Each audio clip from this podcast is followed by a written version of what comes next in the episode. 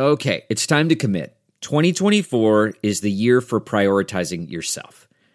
Begin your new smile journey with Byte, and you could start seeing results in just two to three weeks. Just order your at home impression kit today for only $14.95 at Byte.com. Byte clear liners are doctor directed and delivered to your door. Treatment costs thousands less than braces, plus, they offer financing options, accept eligible insurance, and you could pay with your HSA, FSA. Get 80% off your impression kit when you use code WONDERY at Byte.com. That's B-Y-T-E dot com. Start your confidence journey today with Byte. I want to give a shout out to Ruben and his podcast, Hoops and Hefeweizen, which is a Mavs-orientated podcast. Thank you for all your support.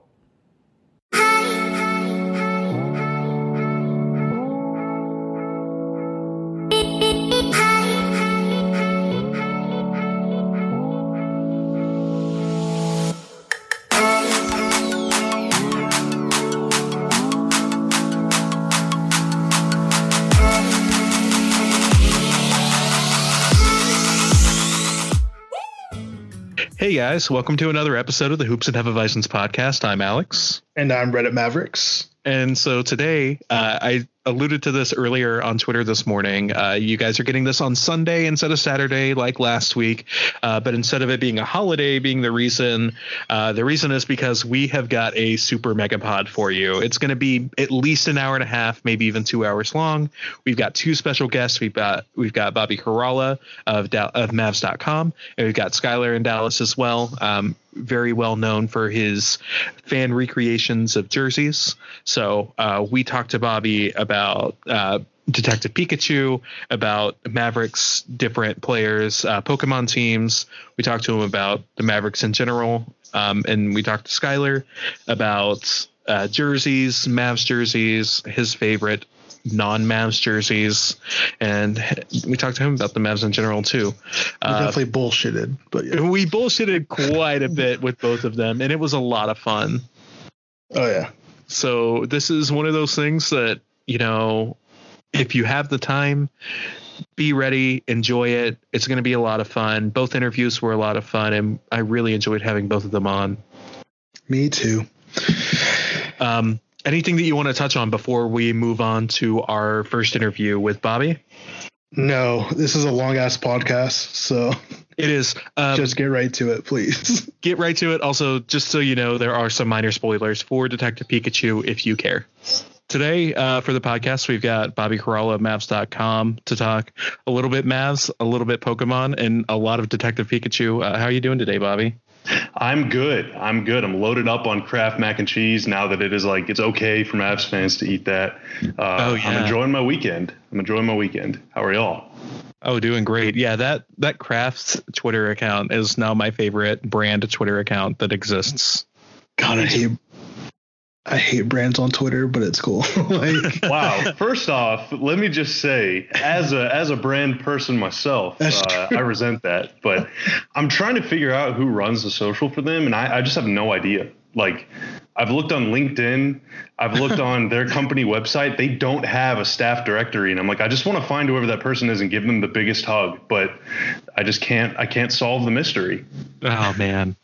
See, I, I didn't think about the Mavs Twitter account being a brand Twitter. yeah, me neither. I was thinking more like fast food restaurants and Oh, And- like Wendy's. yeah, Wendy's, Burger King. Now apparently Kraft mac and cheese. Uh, Like the Moon Belt Pie. Bowl is another big one. Uh, Yeah, Moon Pie is a big one. Moon Pie used to be big. Really? yeah. Yeah, Moon Pie used to just like it was weird. They would have like deep like mental health discussions on their feed, and I'd be like, "What's going on?" Like, Seriously? I just Yeah. want to eat like unhealthy snacks. like, I mean, what's that's the other good, one? But also, The- it's very unexpected.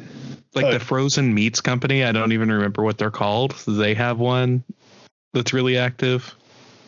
Uh, could be Jimmy Dean. I think you might be thinking of that. I, I'm pretty sure I've seen some of their tweets before. or I know um what brand is it? Uh, Hamburger Helper. They still Oh, follow. They still they? follow me on my on my uh, personal account. That's is cool. hilarious. Did you piss off Hamburger Helper or something? No, no. I mean, they followed me because, like, I guess like four or five years ago, it was like a huge thing. Like, they're talking about like rap one day, and most of the friends I have from Twitter are like rap fans, and so we're talking about all stuff and like including like just adding them in, and they're like communicating with us, and they followed like five of my other friends. And so we're just like, oh, okay, cool. Like even to this day, like they still haven't unfollowed us. So I'm like, okay, like Well, Oh, that's go. Awesome. It's a nice boost for your clout. it's very nice. Oh man, I remember when clout was important. Check your Klout score like once a week at least. I was on that thing all the time back when it first came out. Oh Lord. You got to add your Twitter, got to add your your Facebook, got to add your LinkedIn profile, everything. And it always made you an expert in something that like like I was an expert in potato chips. And like I don't even talk about chips. Like I talk about basketball, but that was like the fifth thing listed. I was an expert in like chips and dogs. And I love dogs and I love chips, but I'm not an expert in either. That's hilarious. And the fact that you weren't an expert number one in basketball is even more hilarious. I'm not an expert now. As the great Jonathan Tjarks says, no one is an expert. Only God is an expert. So uh, that's that's the, the the rule I subscribe to. That's good. That's a good rule. That's that's why we don't try and say that we're smart about anything that we talk about on this podcast. So, um, Bobby, I know that you the reason we first had you on was so we could talk about Detective Pikachu. Uh, and what were your initial thoughts about the movie? Oh, my initial thoughts. I'm glad that you mentioned that, by the way, because that was very high in the contract that we had to talk about the movie first. Uh, Yes. Oh, I went and saw it on Thursday night uh, with one of my buddies and his wife, and I, I had pretty low expectations, honestly. Um, it kind of looked corny, I guess, from the preview, but I really, really enjoyed it. I'm going to be honest. I really enjoyed it. And, and just to kind of give a little bit of background, uh, I really like Pokemon a lot. Like I've played every game except for Black and White and Black and White 2, but I've played every other game, uh, even the newest ones like Ultra Sun and Ultra Moon. Uh, I still battle online with some of my friends. Like I'm, I'm real nerdy about it, really into it, and so uh, it was very, it was very important that I go watch the movie. But I didn't know how good it was going to be. But I really enjoyed it. I thought it was pretty funny. Uh, like the scene with Mr. Mime was hilarious. Uh, I Oh, thought man, Ryan yes. Reynolds was a pretty good Pikachu. He had a lot of sass. Um, overall, I just I thought you know for a kids movie, and obviously everything Pokemon ever does with kids in mind, and so uh, you can't get too kind of crude with the humor, or the plot can't be too complicated or anything. But uh, I thought they did a really good job. I, I really enjoyed it a lot. What y'all? Have, both of y'all seen it? Yeah, yeah. I saw it uh, Friday morning uh, by myself. More You get that early bird pricing. Yeah, seven dollars for a ticket. Can't go wrong. Yeah. nice. By the way, before we deep dive, do you have a DFW movie theater chain of choice? Uh, well, I will always uh, pledge myself to Cinemark until I die because from 2007 to 2011, uh, I worked at Cinemark in Lewisville. And in fact, my last shift at that Cinemark theater, uh, the one at Vista Ridge, well, RIP Vista Ridge Mall, it's now Music City Mall, but my last shift at that theater was the same day that the Mavs blew uh, the big lead in Portland game four of 2011. So. Oh man. Yeah, so I kind of like I kind of quit the job because I thought they were going to go on a run that year, and I didn't want to miss any of the games. Um, and then, of course, as I'm sitting in box office getting text updates from my dad because I didn't have a smartphone at the time, uh, that was when I was like, "Well, the Mavs are going to lose in the first round again, and I'm not going to have a job, so this summer is going to suck pretty bad." But of course, they ended up re- salvaging it. But uh, yeah, Cinemark forever. Okay. See, I worked at AMC North Park for a couple of years. Oh wow, Um, rivals. but my go-to is always Alamo Drafthouse. Just can't get away from them. You go to the one in uh, on South Side of Lamar or over in I know there's one like in Richardson, I think. Yeah, there's actually quite a few now. So there's like Lake Highlands, there's Richardson, and then there's the Cedars location. Those are the three big Dallas ones. I always go to Richardson just because they were the first one. Yeah. Um, and living close to there, I hate driving to Cedars. It's terrible. Mm. Yeah, the one in Richardson's nice. I went to school at UTD, so I remember I think it opened like the summer I graduated or something. So it was a pretty big deal whenever it opened up. Yeah, it's like 2013, I think. that Yeah, it yeah. opened. See, I saw it yesterday at AMC. Um, let's see. I prefer to go to. I prefer to go to Drafthouse when I can. Um, unfortunately, I watch a lot of movies with like my little brother and like my mom. They don't get like the whole like reason why Drafthouse is super cool. So it's like they don't want to, you know, try something different. So, Yeah. Yeah. Yeah. See, I go because of their very strict no talk and no text policy. Yeah, I love that fucking policy. but Are they are they pretty hardcore with that? They're very hardcore. Like Really? you get yeah, you get one warning, and then if if you still do it after one warning, they throw you out of the movie without a Oh, dude, refund. that's awesome. Good for them. yeah, great. I love That's it great. so much. that's Yeah, it the is a really good place to watch that a I movie. go. Yeah, that's the real reason that I go. Yeah. Uh, the other stuff is nice, but the you can't talk and you can't text, and people respect that. That's the reason that I choose them over everybody else. Yeah. No, that is awesome. cool.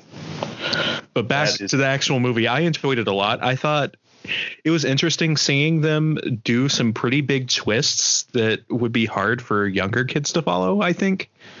Um, I also really expected the uh, R Vile to be Team Rocket, and it wasn't.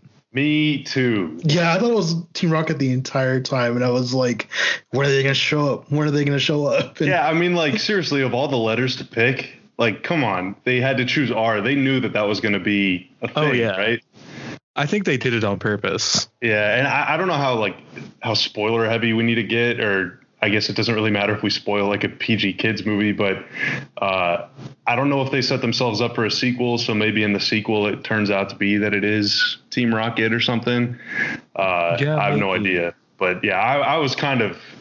I, I was pretty upset, honestly, whenever it turned out to just be non-rocket affiliated.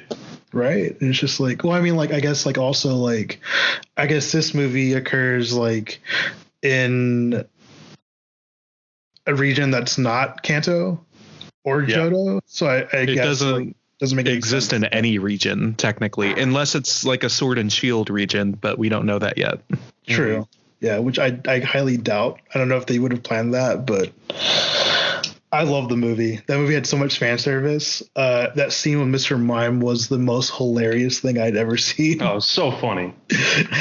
and I like my, my girlfriend was like, "Did they kill Mr. Mime?" And I was like, "I have no idea." like, Yeah, like we Yeah. never got to check back in with Mr. Mime after that. Like he, wasn't never at the parade.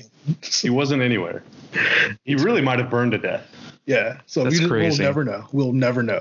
Yeah, but that was yeah, it was awesome. I mean, like they made a Pokemon movie into like a film noir kind of style mystery, and it wasn't like hacky. Yeah, it was pretty solid. It was pretty solid all around. It looked great. Like the the colors were awesome. The lights were cool. I thought some of the Pokemon looked kind of corny, but uh, like I thought they did a really good job with Pikachu. I thought Yeah. Magikarp was super awesome. Like it looked really like a fish. That's what I. Uh, that's what I told Alex yesterday. I was like, Yeah. Dude, it looks exactly like a fish. It does. The way that they redid Psyduck looks really good because I remember in the first couple of trailers he was more scaly, and then they added some fur to him for the movie, and it Yeah, looked it's really like good. Feathery sort of. I mean, because ducks have feathers, and so Yeah. I think some of that stuff was kind of shocking. Like looking at Charizard and seeing like, oh my god, he looks like a dragon, but he really, because he kind of is a dragon. He's a lizard, right? And so uh, in the games, whenever it's all like 2D and 8-bit, they're not going to make him seem all scaly, but that's what he would really look like if it, if he really walked to the earth. So Li- Lickitung was gross. It yeah, look, was pretty nasty. was so gross. I was like, oh, I hated it. I was just looking at. it, I was like, I hate this one so much. But Mewtwo looked badass too. I mean, like Yeah. all of like the prominent, prominently featured Pokemon, I thought would looked really cool. Yeah, looked really. they really- I also I like how the CG was weighted because I think there are a lot of CG heavy movies that it doesn't really feel like the characters are actually part of the movie. Uh, the first couple of Transformers movies are a good example of that. Uh, but with this one, it really felt like the characters were actually in the world. It didn't feel like they were separated in any way.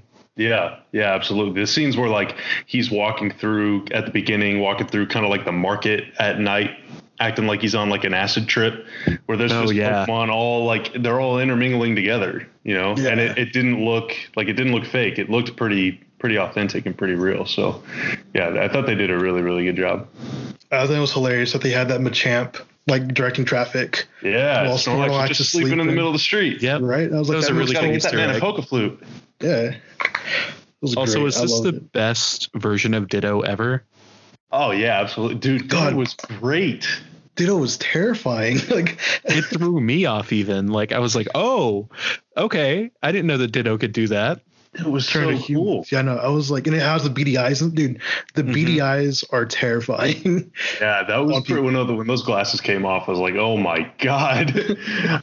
Oh, that would scare the crap out of me if I was like six, seven years I know. old. You know. I was like, Oh, they yeah. got us. They got us. Because I, wasn't expecting that to be like the one of the twists, and I was like, holy crap, they did really well with this. So Yeah. Oh, yeah. no, it was it was really solid. It was a really good reveal too, because even before he took the sunglasses off, I'm like, okay, so what did they do here? And then he took the sunglasses off and revealed it was Ditto, and I was like, oh, wow, this is way more of a twist than I expected. Yeah. I mean, it got pretty dark there for a minute. Oh yeah, kind of the theme in it and everything. And like in some of these past movies, like, I, I don't really know anything about the movies that came out basically after like Pokemon 2000. But okay, Pokemon, the Yeah. first movie, like the one with Mewtwo and Mew, I mean, that was a pretty dark movie too. And then the next one, Yeah. Pokemon 2000 with all the legendary birds, that was like apocalyptic. So in some of these movies, they get pretty, pretty dark. yeah. And I think this, I think this movie is, is, is canon actually in the games. Oh yeah. because because they mentioned Kanto, they mentioned that Mewtwo like escaped Kanto like 20 years ago, Mm-hmm. and then there's a guy and there's a guy in the trade there's a guy, um, when they're mentioning like the Pokemon battles and all that stuff, the guy with the hat looks like Red. it looks Oh. like Red's hat, so I'm like that has to be Red. Like in my Yeah, head, I'm like that's like that has to Red be by now would be uh he couldn't be 10 years old still, right? He'd Yeah, have to he'd be be, like yeah, he was older. He looked older. I don't know if he was. It looked like he was like 25, maybe 30, like in the, like in on the in the. I'm watching it again tomorrow, so I'm I'm going Okay. in with like, I'm going in with more like with wanting to observe more. So yeah. I'm gonna take my five year old to go watch it now that I think that she'll enjoy it. Yeah, it's pretty kid friendly, right? yeah, Oh, oh yeah, A lot of laughs. Yeah. I a think lot of there's a good- laughs. It's good laughs for kids and adults. Like there's Yeah, enough for like sure. And, and while it's like very dark, I don't think it's so dark that a kid's gonna be like, "Oh my god, what did I just see?" No, no, not at all. uh, Not at all. Yeah, I think it'll be a little jumpy, like with the Oh, Ditto yeah. reveal. That would that kind of scared me, and I'm I'm an old man. But uh, yeah, uh, there were a couple of, of jump scares, like with uh, when you find out who actually made the the car get destroyed. Yeah. oh yeah, I was that like, whole thing was kind of freaky. Yeah, like Yeah. the 3D real space. Yeah. that was Okay. weird. yeah, that was really cool. Can't wait till can't wait till we have VR like that. Oh man, just- That's probably what Cuban is working on right now. right now, Yeah. hopefully. Yes. It's gonna be like on the court. You're gonna you're just gonna see Dirk on the court doing a, a fadeaway in the middle of a game. Oh like man. halftime, hopefully, halftime uh, hopefully, like a trip back in time, not Dirk as we know him. Yeah, no, no, right. No, no, no. It would have to be like 20 year old Dirk, 25 year old Dirk Yes, with the one that would be fade. that would be pretty badass. Wouldn't be badass. Sweet. Yeah. All in all, a big year for me. The last calendar year, I started thinking about that. Like since the beginning of last June, there's been Luka, uh, a Queen biopic. I guess Freddie. Uh, Yeah. The Mavs get Kristaps, and then Detective Pikachu comes out. So, like, you think about the last 10, 11 months, these have been pretty, it's pretty good time for me personally. So, I just want to say thank you, Earth, for uh, allowing this to happen. What about Endgame though? What did you? Is that on your radar too, or Uh, man, I, I'm not trying to be like a take artist or anything, but I just don't really like superhero movies. So, hey, that's fair. That's yeah. fine. That's I'm not gonna. I'm not like the anti Game of Thrones truther people, where it's like, oh, this actually sucks. I just don't really like them. So bad not for me. talents. Hey, I never said it. I actually no, I did say that it sucks. You did say it sucks. Oh wow, are you a, are you a film elitist? Uh, no. I watch a lot of films, but I'm not an elitist. Yeah, I was gonna say because we just spent like 15 minutes talking about Detective Pikachu. So Yeah. I mean, at one point I was watching like 50 to 60 movies in the theater every year. Fuck. wow. Well, I guess if you work at, I mean, if you work at a theater, then you probably had tickets, right? Well, back when I worked at AMC, yeah, uh, but I watched it way less because I enjoyed working 60 hours every week instead. Oh, okay. Um, Okay. But I used to work Sunday through Thursday, which meant I have I had every single Friday off. Yeah. But my kid would still go to school, so I'm like, well, I'm gonna go watch two to three movies back to back every single Friday because there's nothing better Nice. to do. Nice. Hey, that's not a bad way to live, man. I love going to the movies. It's a shame that it's so expensive now, but I guess everything is so expensive. But I've always, always really, really liked going to movie theaters. It- It's a really fun experience. It's Yeah. a way to get away and feel like you're on a vacation without actually going anywhere. Yeah, for sure. For sure. but staying on the Pokemon track a little bit and maybe pivoting towards the Mavs a little bit too. Um, Ruben made uh, Pokemon teams for each of the Mavericks, and I think that we wanted to Well, a shop lot of this. them, with you- a lot yeah, of talk them shop anyway. with you a little bit. Yeah. Okay. All right. Let's do it. So a lot of them anyway. There's some guys where I'm just like, ah, I don't want to think about it right now. But um okay, so like for instance, Luka, um, I love Luka, but I know he's like just got done with his rookie year. So I didn't want to give him anyone that was like overly powerful yet. Yeah. And just like the guys who are you know, Pokemon that would be powerful in the future. Um so like Growlithe, you know, Dragonair, um, Tyrogue, um Okay. Rock, Rockruff, and um Sneevil were the were Nice. the were the five that I thought of. And I'm also I'm always thinking like Growlithe, Dragonair, like they eventually evolve into like pseudo legendary Pokemon. And I mean, I you'll you, in a little bit you'll see like I gave Dirk like all legendaries because he's Dirk. Um, uh, and I thought it was a pretty good. It's a pretty well-rounded team. Like Dragonair becomes Dragonite, Growlithe becomes Arcanine, Tyrogue can go three ways. You know, it can go um, Hitmontop, Hitmonlee, Hitmonchan, just kind of depending on where you want to go with them. Uh, I know Rockruff's evolution is pretty cool. Um, Sneevil, Sneevil I wanted to include because Sneevil to me is like a jerk, a cocky jerk. Yeah. And it I evolves into always- Weavile. Weavile is even worse. Exactly. So exactly. So we'll see. But see. also, Weavile's really OP. So Yeah. Oh, Weavile exactly. rules. Weavile rules. Yeah, we all fucking love Weavile. anyway, but yeah, so that's Luka's team. Um, I, I only had five for him. If we wanted to add a sixth one, I don't know. You know, these are just like off the top of my head, really. Well, I think Uh-oh. it's good. Actually, it's kind of like symbolic that you left that six slot open because so much, so much of his career is like yet to be unfolded, right? And I guess not to get like too thoughtful about how Pokemon relates to Mavs basketball, but depending on who they get this summer and kind of how the team shakes out, like Luka might need to adjust the way he plays a little bit, or might need to like add something new to his arsenal, and like you can get a new Pokemon to kind of change that dimension of your team, right? Maybe he needs to get a grass type, maybe he needs to get a flying type, you know, like it kind of. You, need, might need to like adjust everything based on how things shake out. So I think leaving that six slot open is pretty good. Yeah. So Dirk, okay. So Dirk, I gave him Arceus, um, Mew, Dialga, uh, Groudon, and uh, I don't know how to say this one's last name. The one with the Y, the one, the one from Pokemon Y. Yveltal. Um, Yveltal? yeah, Yveltal. Yeah, those were the five. Those were the yeah the five that I was thinking of for him. Okay, let me add a six. Let me add Xerneas from X. Ooh, okay. Yeah, because so Xerneas both is like, of the legendaries. Okay. oh yeah, dude, absolutely. Xerneas is like probably outside of Arceus, probably the best Pokemon ever. And also, it's just like it's so mythical and light and beautiful and kind of Yeah. you know just very uh, very regal in the way it moves, just like Dirk the once was. Once, yeah, way back. But, yeah, but now he's moving more like a Groudon. Yeah. Oh yeah, absolutely. and I had those on there because I had Arceus and Mew on there because like he kind of he's kind of the originator of like the stretch big basically. Well, he's the originator of the stretch big.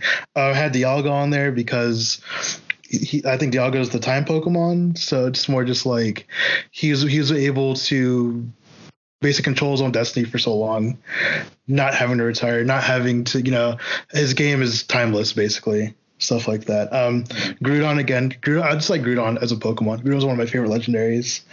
So yeah, So if Um, any of y'all follow VGC, and this is getting super nerdy, but if any of y'all follow VGC, Primal Groudon is like the best Pokemon in the meta. So Yeah. Uh, I'm more of a TCG person. Oh, okay. personally, Okay. But which is why I like Yveltal because Yveltal for a long time was the most powerful TCG Pokemon. yeah, there's some really good Veltal cards, really good Veltal. But now it's all like Zoroark and Yeah. All these ridiculous GX cards, and I Oh, can't yeah, follow it anymore. Yeah, Yeah, dude, I quit following the game and I've quit following the, the card game like years ago because like this is getting way too. Oh yeah, did you guys get a booster pack when you guys watched the movie? Because I, did. not. I did I not. I, was did. I did. I did not. Yeah, I got uh, I got Detective Pikachu and Jigglypuff. Okay, I got I got Detective Pikachu. I got the coffee one. Which one did you get? Uh, yeah, co- like coffee break or whatever. Yeah, Yeah, and then I got uh, Morelull. As Oh, the okay. Second one. Funny. nice. Yeah, my buddy that I went with, he got uh, Pikachu and Snubbull. Oh, nice. Ah, good. Yeah, Let's see. Snubbull was so- good in the movie too. I, I liked I liked what they did with him. Oh yeah, Snowball was kind of terrifying, but I was always like, is he gonna like hit the kid, hit Tim, or what's he gonna do? But Yeah. let's see. Let's see for Kristaps. Okay, so Kristaps, obviously unicorn. Um, so I gave him Keldeo, Oh, nice. Rapidash, Rapidash, Lapras, and just because he's a really tall, lanky dude, I gave him Giraffic. Nice. Okay. Okay. Yeah, I like that, dude. Keldeo's very good. Keldeo was very good. Is very good. I love Keldeo. yeah, And that's a, that's a pretty sneaky quick. too. Yeah, Yeah. All right, let's see. that's a pretty thing. And Rapidash is fast. Lapras is fat. You know, all in all, pretty good overall team. Yeah. Okay, so Ryan Broekhoff. So had to go Australian, you know, like um Kangaskhan, uh Komala, Doduo, Sharpedo, oh, nice, and Skorupi nice. were the ones I had for him. And obviously Skorupi and obviously these are all like based off of like animals I think I would see like in the wild down Australia. So like a scorpion, sharks, you know, Yeah. emus, you know, uh, kangaroos and koalas. Like those all all those five live in live in Australia Yeah. or around us. Let's see. Uh Brunson. Brunson has Geodude, Snubbull, uh, Luxio, and Swellow. You know, he kind of he kind of looks like Snubbull, doesn't he? That, that's No, no. exactly why I had him on There. I don't mean that in an insulting way. He just kind of he kind of looks like a Snubbull. Yeah, and I had Luxio on there because I know he went to Villanova. So Oh, kinda- nice. Okay. yeah, Yeah. yeah. It's, you know, I had homage to that because I know he loves Villanova. You know, like The Geodude for being small but tough, I'm guessing. yeah, just being a small tough dude and just like just always like knowing exactly what he needs to be doing. You know, like I feel like Geodude is like that in real life if he was real. Well, Geodude is real, but you know, And also a nice uh, in the original games, Geodude, a nice Pokemon to have on your team for HMs. Like you need Oh, Rock yeah. Smash, Oh, you need Strength, Yeah. a dig. Like just he's kind of like a do-it-all sort of. Like Yeah. he does all the dirty work. Yeah. Okay, so Tim Hardaway Jr. I have for him um Combusken, Golbat, uh Croconaw, Tyrunt. Krokorok, you mean? What what? Krokorok, you mean? Yeah, Krokorok. Ah, Krokorok, Tyrunt. And um it's just a joke. I added this just a joke because I know how Mav's Twitter feels about him sometimes, but I also put Trubbish. Oh wow! oh wow! So I know how they feel Hey, about him. But I love Let me let me swoop to Garbodor's Gar Garbodor Garbodor. I don't know how you say it. Let Yeah. me swoop to his defense. Pretty good. Pretty Yeah, pretty that's what I'm useful. saying. But he he does you know there's good and bad that Yeah. comes with it. Also I had- very useful in the TCG, like Yveltal Garbodor decks. Oh yeah, absolutely, amazing. absolutely. Get that Trashalanche going. I had Tyrunt on there because I think he has the potential to be like his dad. You know, Tim Hardaway Sr. Mm. But he's not quite there yet. Um, I have Golbat on there because let's see, Golbat because he is sometimes um, sometimes kind of annoying. You know, on the on the field. You know, like Yeah. I remember playing like in the older games, especially like just running the Zubats and Golbats all the time and being like, why? Mm. am I seeing you today? But yeah. All right, Justin Jackson, which I think is like my favorite one so far. I just love his team so much. They're just all they're great. They're great Pokemon. Um, he has Tangela, Furret, Sudowoodo, Okay. and Vigoroth. I was hoping that you would put a Sudowoodo on Justin Yeah. Jackson's team. Uh, It's yeah, very, very fitting. yeah, Yeah, it is. It is.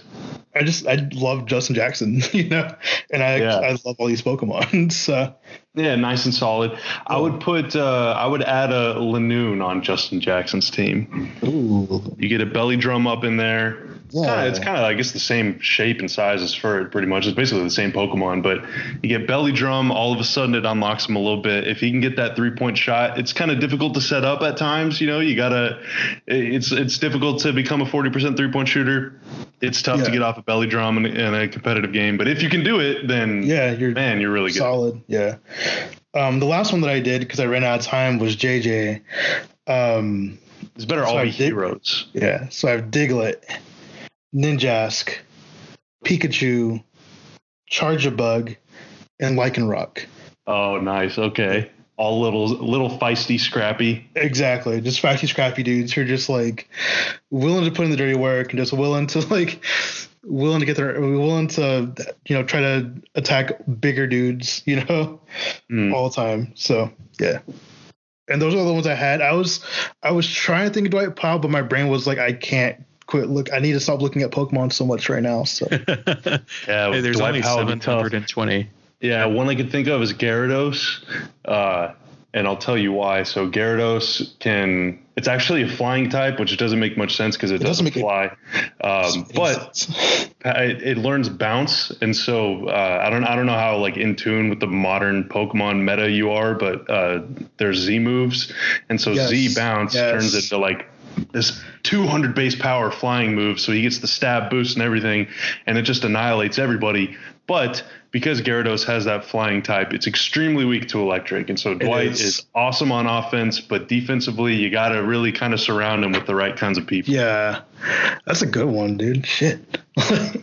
Uh, like I think about Pokemon, I think about the Mavs way too much. Those It's- two. it's very weird. I don't know if you guys ever played uh um the As game long for as Casey Smith has a Blissey, I think we're good. Yeah, Oh, yeah. absolutely. Yeah. Get that heal bell, get that wish off. Oh yeah, dude.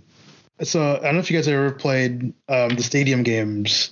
Yeah, But if you play the stadium games, Gyarados floats. like he's Yep. just in the air the entire time. And I didn't know if that was because like a limitation of like the technology at the time, or if like they were like, you know, trying to like, hey, he's also a flying type. Like he can technically fly. I don't I think know. he's modeled, isn't he, after like kind of Japanese, or I don't know if it's Japanese or uh, I Yeah, sound it- very ignorant right sort now, but like the dragons that they, I think it's Chinese New Year.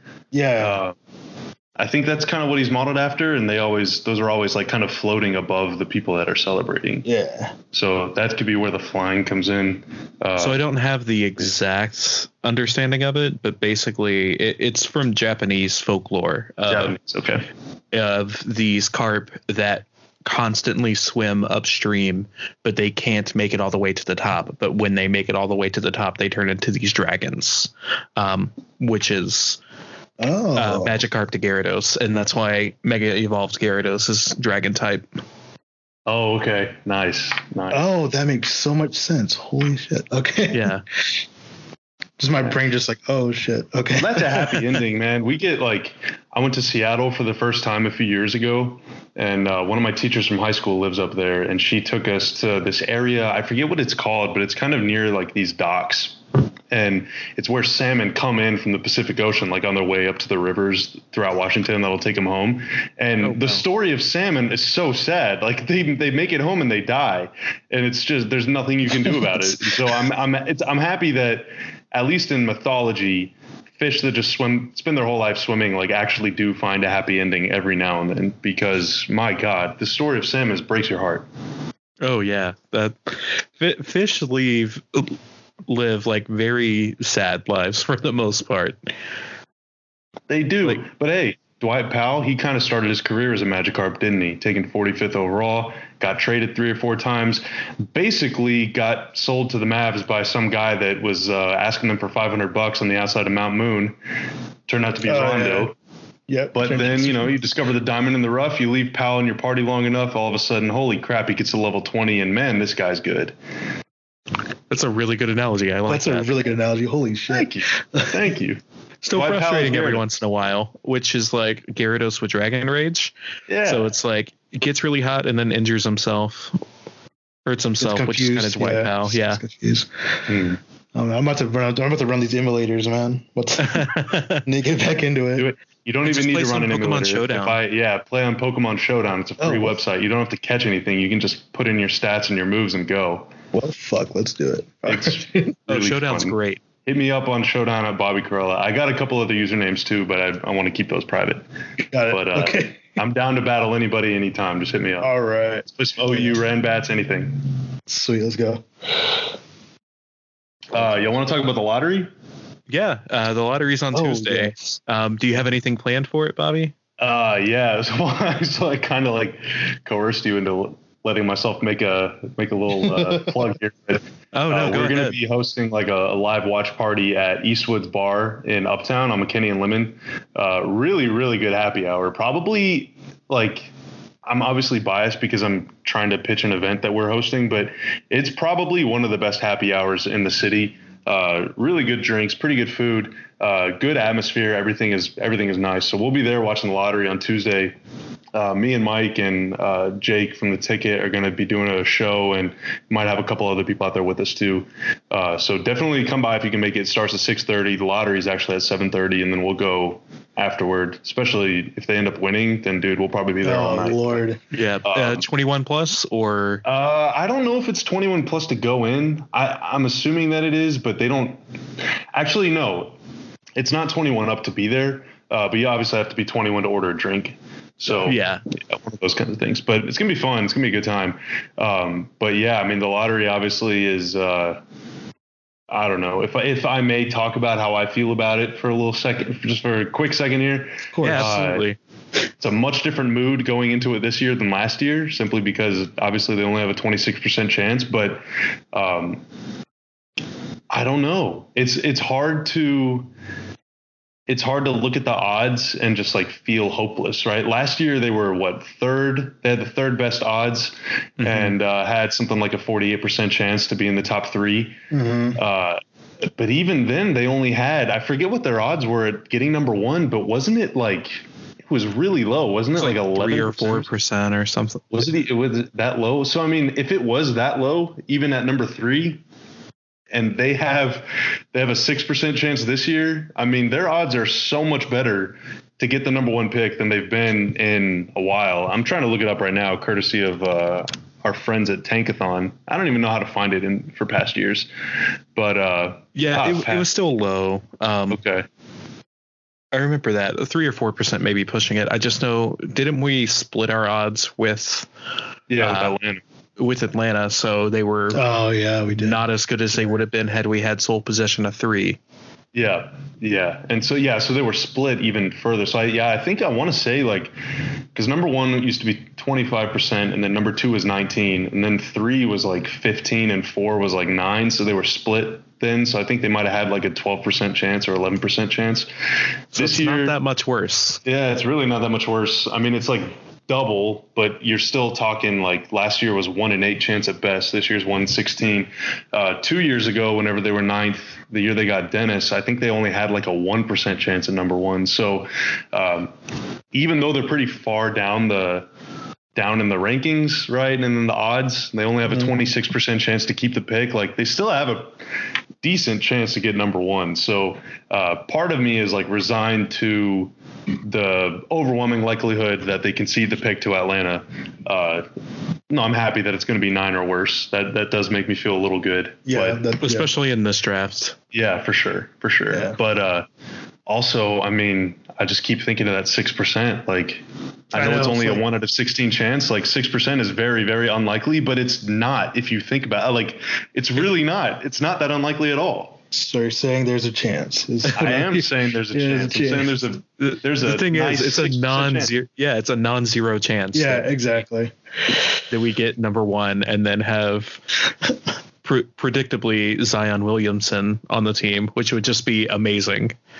Yeah. Now, I guess the the bigger question uh, moving forward is if they end up keeping the pick, but they don't get the number one pick. So if it's somewhere between two and four, what happens then? Do you either sit there and take a player, or do you shop the pick, or do you, you know, I don't know. I guess it really kind of depends on where they end up. Like, I can't do too much talking about other teams because of tampering reasons.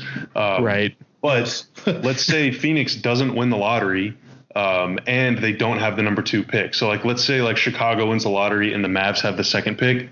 Well, Phoenix has a big guy. They got a two. They have a bunch of wings. One thing they don't have is a point guard. And so you're like, all right, well, if you really want a point guard, there's a really good point guard in this draft. What are you willing to give us to move up? So I think that kind of puts the Mavs in like a, a position of power or whatever. It gives them a lot of leverage uh, to I kind of control could, yeah. the, the demand. Yeah. But of course, if they get the fourth pick, uh, there's really only two or three guys at the top of the draft that are considered like these potential franchise changing guys. Yeah. And so four is almost, I mean, it would be great to have the fourth pick, but it's almost not that great. You know, I remember talking to Skin about it a few weeks ago. Uh, would you rather just concede the pick this year and get it over with, or have the fourth pick? Because the fourth pick is like not really good enough to get one of those elite guys and you also wonder if it's good enough to trade it and get something like really good in return. So it's kind of like that no man's land and it's crazy Yeah. how this year four is the spot you don't want to be whereas last year like even chicago at what they were seventh and they got wendell who this year would probably be like a top three guy. Like it's crazy how much better last year's draft was uh, than this year's at least like how much better it appeared to be at the time Yeah, I mean the other option is uh, use the fourth pick the way that we said that we wanted. Um, someone from last year? Yeah, oh yeah, Memphis. Memphis. Okay, gotcha, gotcha. saying saying Memphis. I'll I'll cut the long pause out. No disrespect to the Grizzlies, but it is kind of easy to forget about them sometimes. Yeah. So you know we were saying, oh, Memphis should just trade away their pick and get uh, get off some bad salary. Uh, we could maybe do that with the fourth pick if we really really wanted to. Yeah, I mean that's that's definitely an option. Um, I have not. Well, it's it's tough. Like if you're gonna make a trade on draft night to do something like that, like to get off money, um, it would have to either be with the team that has cap space now, or you make the numbers work now, or it's like one of those agreed upon things, like whenever uh, the Cavs drafted Wiggins and then ended up trading him to Minnesota for Love. So Yeah. like he, took all those photos in the Cavs jersey and the hat and everything, and it was really awkward for like two weeks, and then they finally traded him. So Oh, yeah. they could do something like that, or they still have the twenty-one million dollar trade exception, um, and I think even they can either keep that or like rescind the rights to it, basically like waive the exception, and they still have like twelve or thirteen million dollars, um, or just wait until July first to make a deal whenever they'll have like thirty million or whatever the number is. But I haven't looked around the league yet to see like just how much specifically how much money every team has. Like obviously every team is going to have quite a bit because the cap is going up and all those 2016 salaries are coming off, or at least some of them. Yeah, But, uh, half the league is going to be a, a free agent. So. Yeah, and there's a lot of teams with max space, and there's only like what eight or ten max level players. So uh, one of those kinds of like salary clearing trades could either be agreed upon in advance, or it could like just present itself as an option uh, on July 8th or whatever once the top 10, 12 guys have already committed, and then there's like five teams that still have 50 million dollars to spend, and they're like, oh my god, we got to put a roster together. Let's give twenty million dollars to Tim Hardaway Jr. Yeah. I mean, hey, he did well for himself, man. here's No, no. Secure Hey, that I- bag. Oh. I do not take. I, I don't blame any player for taking the money. Like, take as much money as you possibly can. Yeah. Yeah. Oh, And I mean, I'm not trying to tell cautionary tales about players that are on th- this team. Uh, I think that Tim could be a really good six man, honestly. And if, if he is still on the roster uh, come opening night, I would be curious. I, I think he might come off the bench, uh, at least personally. Like if I was like the omnipotent being that I wish I could be, uh, I think he'd come off the bench and kind of lead the second unit for those that middle period, kind of like Jet used to do. Um, Yeah. But uh, he also seems way more willing to play a role than, say, former Maverick Wesley Other Matthews people. was. Yeah, I mean, I think that Tim is a little more. Uh, I don't know what the word is. Like, he did a lot of the same stuff as Wes as far as like handling on the perimeter and even posting up a little bit. But he, Tim, I think, is just a little more. I don't know. He's got like kind of a tighter handle. He's just a little smoother with his movements, and so he's able to get a shot off a little easier. Yeah. Uh, even if they shoot kind of a similar percentage. Now Wes was a better three point shooter than Tim was, but Tim seemed to be really good around the basket, and he's got a lot more bounce to his game than Wes does. So uh, kind of around the rim, and that's where I think coming off the bench could help him because then he's picking on like backup wings or tired starters, and he can kind of get to a spot and do whatever he wanted. So I think that would be good for him. But uh, kind of the overarching theme of that is that Tim was coming off, I believe, his rookie deal, went into restricted free agency, and it became a bidding war between the Hawks and the Knicks. And Yes. that's one of those things That's where exactly it's like, happened. man, Yeah. when you're dealing with restricted free agency, that's kind of the that's the price of poker if you're trying to sign RFAs. And so I know that there's a pretty large contingent. I don't know how much, but I, I mean, I read the internet all the time. I go on Reddit every day, um, at least Monday through Friday, sometimes on the weekends. But I know there's a lot of fans that want the Mavs to get younger guys, right? And I again, I can't be specific, but I, I'm pretty sure if you look at a list of free agents, you know like who the RFAs are oh that are going to be, you know, 22, 23, 24 years old coming off their rookie deals. But if you want to get one of those guys, it is going to cost so much money to do it. And the question is, is it worth signing someone to a pretty bloated contract? Or would you be better off chasing the guys that are like 27, 28, 29, 30 that have already made a little bit of money, uh, where you still might have to give them quite a bit, but at least you're getting ideally you're getting matched production for what you're paying them, right? Like if you go sign a max level player who's 28 years old, he's going to give you max level production because you know that he's good. But if you're if you're kind of like investing in the in the fifth year guys, then you just run the risk of like overpaying somebody and then it becomes a big issue. So Yeah. I think don't the biggest risk that you run into besides that, it's not just overpaying a guy, but wasting your time as a team and letting other guys fall away while you're waiting. yeah, Because Yeah. at the end of the day, you you can't really move forward until that guy is officially signed, and you have to do that three day moratorium in between that three day period to allow the other team to match, and you don't want to waste time like that unless it's later on in the in free agency. Yeah, and now you know one of the Mavs, in my opinion, one of their savviest moves of the last five or six years was that Parsons deal. Uh, they came out of it looking like geniuses because they went at him. I mean, they uh, that was what 2014, uh, Yeah. and that summer they were linked to like LeBron and a few other guys. Like they were kind of in the the max game, but then a few days after, uh, kind of things worked out fortuitously to where LeBron was like not so sure about staying in Miami, but hadn't quite committed to Cleveland yet. And so the Mavs uh, hit Parsons with that huge deal. And at the time, it was thought that if LeBron decides to leave to go to Cleveland, then Bosh is definitely staying in Miami. And if LeBron stays, then Bosh might leave and Houston will offer him a max deal. But because the Mavs tied up Houston's cap, and thanks to LeBron, he took a sweet time making that decision. All of a sudden, the Mavs get Parsons, who again they kind of overpaid at the time. It turns out for a year and a half lived up to that deal and then some. Made him look really smart until he got hurt. But um, that was like a master stroke. But that summer, Parsons' whole career is going to be one of those what ifs if he had never sure. been injured. And if he could have stayed healthy, like for that two month stretch in the middle of the 15 16 season, he was averaging like 20 points, eight rebounds, four assists, and shooting like 50, 40, 80. I mean, he was so good. Um, but injuries happen, man. There's nothing you could do. But um, whenever they gave Parsons that deal, that was basically all the money they had that summer. And at the time, it was like 14 or 15 million, which in that era of the NBA was almost max money. This summer, the Mavs Yeah. have a whole lot more. They have like a, full max slot and then some, uh, and they could even create more if they want to like waive or trade guys or whatever. So they have a larger chunk of money to deal with, and so I'm just not sure. I'm not sure about restricted free agency. I, I don't think that that's a game that you necessarily want to play on July 1st. But then again, I'm not a GM. Like I, I would rather, if I'm gonna go dabble in restricted, I'd rather wait until the teams whose players I'm trying to sign are like tied up trying to get somebody else basically to force their hand. Yeah. That's, Yeah. yeah. That's how I feel about it. restricted free agencies like poker. You've got to just know exactly when to play your cards. Yeah. Yeah. Because if you do it too soon, you're screwed. And if you do it too late, like if the Mavs would have waited, I want to say they offered Parsons on like July 7th or something or July 6th. And that was a time whenever the moratorium was like a week and a half or something. It took forever.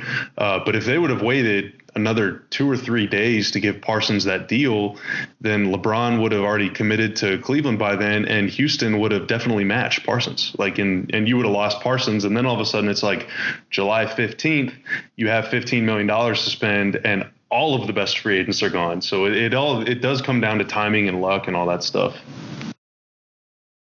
Yeah, so th- it's going to be like that again this year, and that plays really well into the draft lottery that's coming up on Tuesday too. Like it's going to take a lot of luck, but if everything falls right, there's a chance, and this team's going to look really interesting uh, come mid July.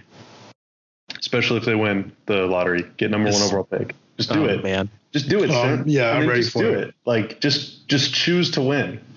Exactly. That's all you gotta do in the yeah. past we just haven't focused enough like we just gotta we gotta really bear down and and make it happen this year exactly well the mavs have never moved up in the lottery and they haven't won a playoff series since the 2011 run so they deserve something nice to happen yeah yes yeah. We do. We do. We, we, I, I don't mean the Mavs. I mean, we like the fans, because I'm a fan too.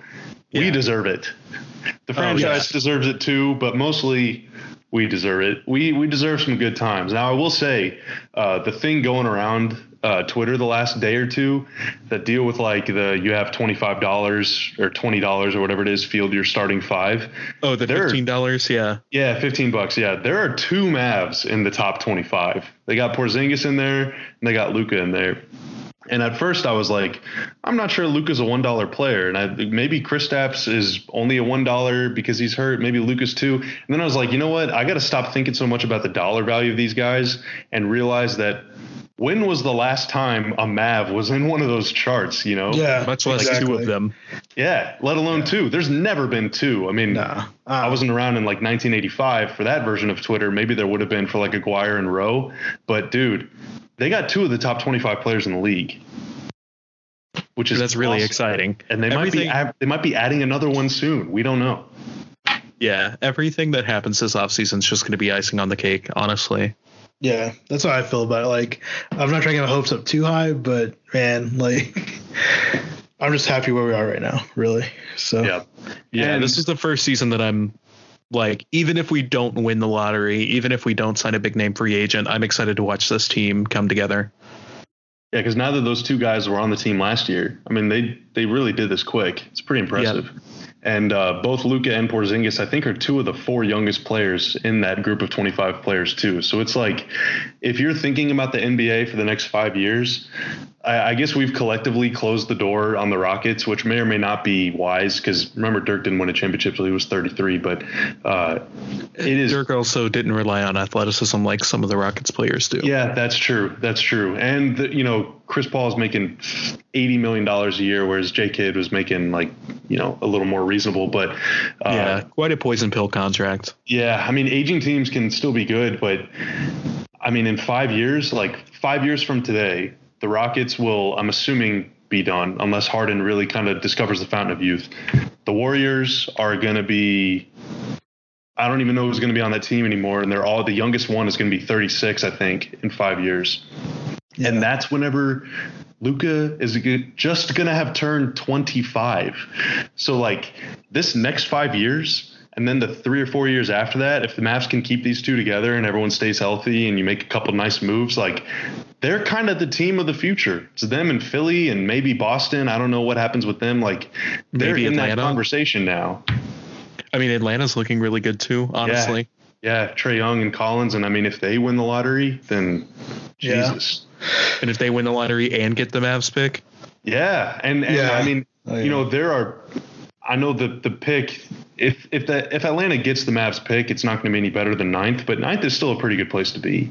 So there's a chance, albeit I think a small one, just based on what I know about this draft class, but there's a chance that the player they get with that pick turns out to be really stinking good too. So, I mean, they could be uh, Atlanta could be set up for a while too. Luckily, they're in a different conference, And I think all these other young teams in the West, like the Wolves, I don't really know what's going on with them. Phoenix is looking nice, I guess, but they got a lot of issues to work through. And then all these other teams are kind of they're kind of getting older. Denver is really young. Uh, well, you have the Kings. The Kings yeah, look really Kings, good, except the for their coaching situation. Good. Yeah, and their coaching situation is kind of a mess, to be totally honest. But yeah.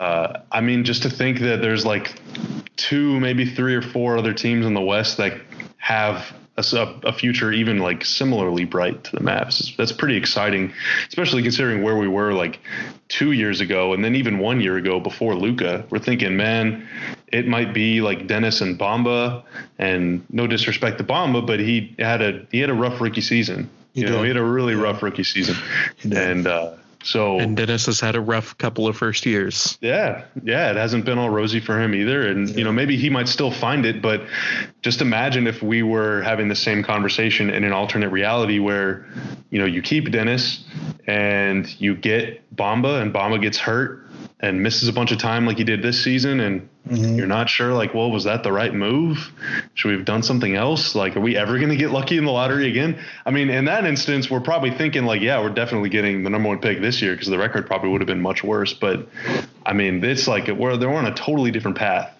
than we were a year ago it's just been crazy yeah. to follow yeah it's crazy to think that we're where we could have been where the Knicks are right now like if you really yeah. think about it. Yeah, because the Knicks, the Knicks are a team that it's they have no young players. Well, they have young players, but no franchise cornerstone. Yeah, I mean, they're putting all their eggs clearly in the either win the lottery or sign a bunch of guys or both basket. Yeah, and that's a pretty risky yeah. game to play. Uh, they have the allure of New York, obviously, but you know, we followed this team for a really long time around here. Just simply having max cap space is not enough to guarantee. A guarantee, yeah, exactly. Players. So yeah, and not just having a city that people like, because I mean, a lot of players love the city of Dallas. A lot of players live here. Uh, doesn't mean that they're going to play here.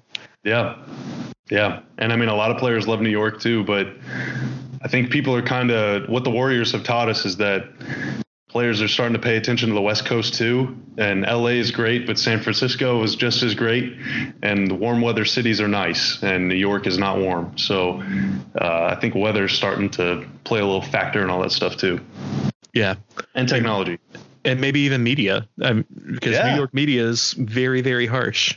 Yeah, K- KD with the media, man. I don't know. like, well, and all the stuff that went on in Boston this year too. I mean, oh yeah, like, yeah, it's crazy yeah, it's a lot. I. I just yeah. yeah, it's it really is crazy. I mean, none of this stuff is so simple. I mean, it looks easy on paper if you're a Mavs fan, right? You got two of the 20 or 30 best players in the league. They're both kids. They have not neither of them have been to the playoffs. So if you're a veteran that has experience, kind of wants to become the alpha, this is the place to be because you can you'll get all the credit for showing the young guys the way and they're going to do a bunch of the heavy lifting for you so you're you don't have to play 40 minutes a night to be good you know? So like all of those things are very logical reasons for somebody who's really good to want to come here but then there's just a bunch of factors you can't control and that we just have no idea about. So it's just really tough to even like predict what's going to happen. So that's why this summer even though my expectations are very high my hopes are very high that we're going to get somebody who's a real badass in here like i'm just not I'm not going to expect anything. Kind of the same way as I did with Detective Pikachu, right? I'll be happy. Yeah. I'll yeah. be happy if it turns out well, and if it's not great, no problem. You still got to look look forward to, even if it's not perfect. Yeah, absolutely. Yeah. We might even have a sequel out of it. Who knows? Yeah, oh man, that would be great. I'd love it. All right, Bobby. Well, thanks so much for coming on, talking Pokemon, talking Mavs with us for an hour. Yeah, yeah thank you all for having me. Like I said, hit me up on Showdown, Bobby Karalla. And oh, then, well, uh, Mavs.com and then at Bobby Karalla on Twitter as well, right? Uh, yeah, at Bobby Karalla on Twitter, Mavs.com. Um, watch party at Eastwoods Bar in Uptown on Tuesday, starting at 6:30 for the lottery. Uh, if we win, we go all night. If we don't win, then we still probably we'll go all night too, but uh, different reasons.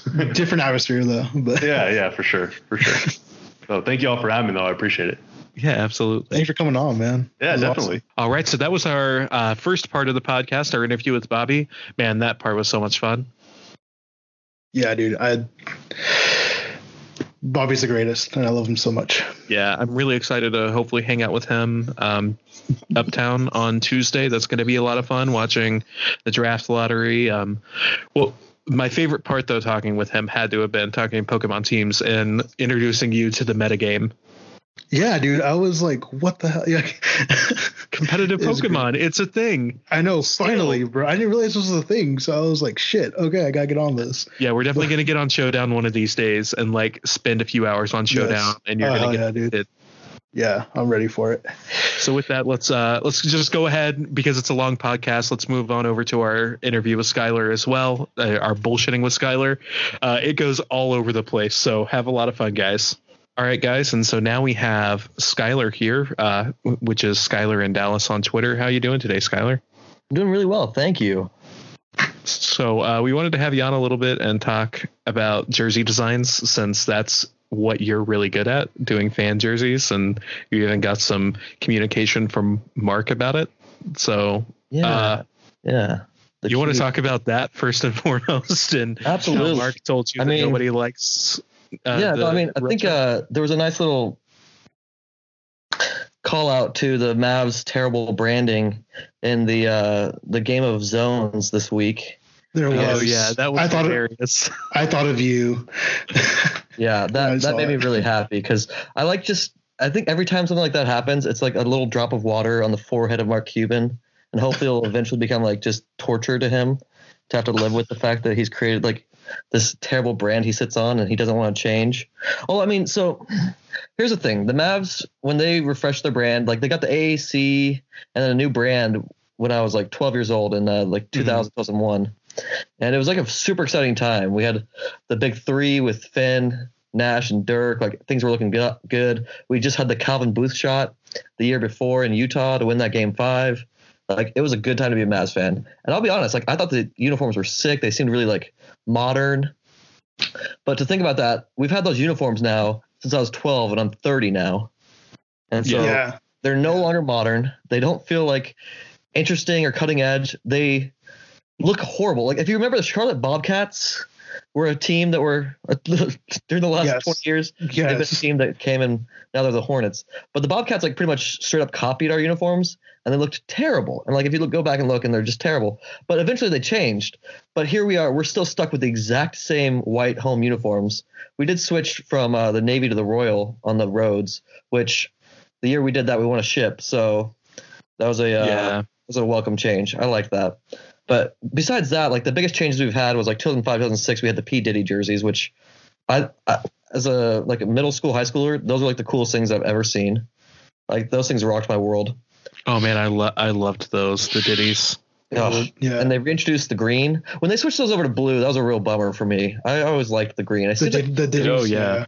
Cuban Yeah. hates green. I don't get it. I think he associates it with the 80s and 90s, which I get that we didn't win a, sh- a title during that era, but the 80s we had some good teams like 87, 88, 89. Like those were good teams, and they looked really good on the court in those green uniforms. They Like, did. I'm such Yeah. a sucker. Like I, I have some issues with the font that they used, and the shorts are gonna be a little a little bit longer if we go back to green. But I'm just there was a tri stripe on the sleeves that goes blue, white, blue, or on the uh, the green uniforms blue, white, white, or blue, white, blue, and then on the whites green, white, blue. And I just think that that look, it's so iconic, and it looks so sharp. And so like when I've been doing these fan edits, creating like little jerseys for the Mavs, I've also done some for like the Rockets, Spurs, um, other teams, and I'm trying to create something that like doesn't feel so. It's funny, like I'm trying to create something that's not so dated by doing a throwback, essentially, but like a modernized throwback, because the current uniforms we're in just feel so the year 2000. Like they feel like the Super Bowl where we had all the ads for dot .com companies. Like it feels like Lycos.com for me. Yes. Um, Yeah, and like it's not like a good throwback like maybe in 10 years we'll reintroduce one of these uniforms as a throwback and we'll be like oh the dirk uniforms and like it'll, it'll be cool because dirk wore those uniforms 90% of his career but at the same time they're just as of right now in the year 2019 like we're gonna be 2020 next year and we're Mhm. still wearing the same thing and the problem is like from people i've talked to within the organization there's not any sort of real push to update, and I don't think we're going to see an update in the next couple years like we really hope. Just because like the whole process, teams have to work with Nike, they have to work with the NBA, they have to get permission on things, they have to sell all their current jerseys, so they're not just sitting there with thousands of jerseys. Which the Mavs had that issue this year because they had all the their entire starting lineup except for Luka got traded, and so Yeah, that's like 90%. Oh yeah, it was That was- hilarious going to the hangar and seeing jerseys on sale for like twenty dollars. Oh yeah, you could go to Academy and get a, like a freaking Wes Matthews Jr. jersey for like ten bucks, which is way ten dollars too much for a Wes Matthews Jr. jersey. Um, oh god, please don't sign him, Mavs. But uh, But I think like I I somewhat disagree with you about the jersey design, only in the sense of like I don't think that they're terrible so much as they are just long in the tooth. Um, I mean, and like, they show their liked them when they came out, but yeah, at this point, like the jerseys aren't as bad as the logo. I'll say this: if you think about like the not just the horse head on the ball, like that's on the center court, our actual logo is like a shield.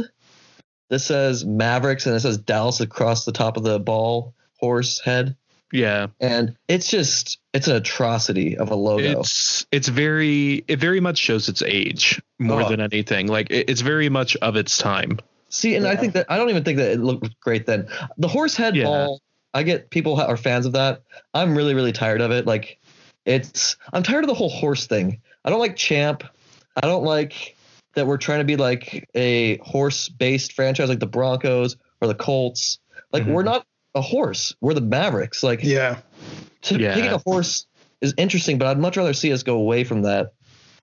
Like we don't utilize a Western motif at all, despite us being a team that could definitely own that. I, I miss the old cowboy hat logo. Like honestly, Yeah. I mean, I think everybody loves that now, except Mark Cuban. yeah. Uh, I love that. I love that logo like- so much. Even Cuban had a weird ass baseball jersey on at Dirk's final game that had the Mavs in the P Diddy Yeah. script and had he green wore blue- that. Yeah, he wore that like four or five times in the last two weeks. Yeah, like So- almost every game, like every home game, he had it on. It I don't baffling. know what he's trying to say with that. No, it's it's it's especially weird because he like has mentioned in multiple places that he's very anti green. Like he doesn't want us to see us go back to green. Um, See, I They- wonder if part of that's just Mark Cuban being Mark Cuban and wanting to feel like he's in control of a situation. And Well, I mean, so like- as the Yeah. entire fan base is like, hey, maybe you should bring back the green until he does it, he's gonna be like, no, I hate it. No, it's never coming back. And then he'll pull a Mark Cuban and bring it back. Hopefully. it's, And be like, that was my idea the entire time. You know, that's a best something case scenario. Well, I mean, he had the uh, he got interviewed by somebody mid-season, one of the Mavs reporters, um, and he said that it was like 30 people on Twitter who wanted a new uniform. Yeah, I is- remember that. Ugh, so incredibly disingenuous. Cuban, I mean, like, so Cuban is a very That- that's eccentric billionaire to begin with, though. Yeah, of- no, I mean like Cuban has a lot of eccentric billionaire to him. He's very hands on with the team. Like I think I've seen a lot of people complaining about social media for the Mavs the last year or two. And I think people are really misdirecting their anger or like their frustration. Like I think people want to have the Mavs communicating like the stars do. Or like Mhm. these other teams do, where they have like Yeah. really fun gifts and like they have like yeah. personalities to it. like Portland's like one of the best ones at that. Right. And I don't think that it has anything to do with the people who work within the social media department. Like they're all great, talented people. Yeah. They could be Yeah. doing stuff like that, but it's all and they want to do stuff does like not that. want that. Cuban wants to have as sterile of a social media presence. And like even if you go to a game, the game experience hasn't changed in so long. And like I go to the games for basketball, I get that, and I'm in the minority of the crowd because they have a ton of people who are there to have like a game experience. Like they want the music, they want the uh, Mhm. entertainment between timeouts and stuff.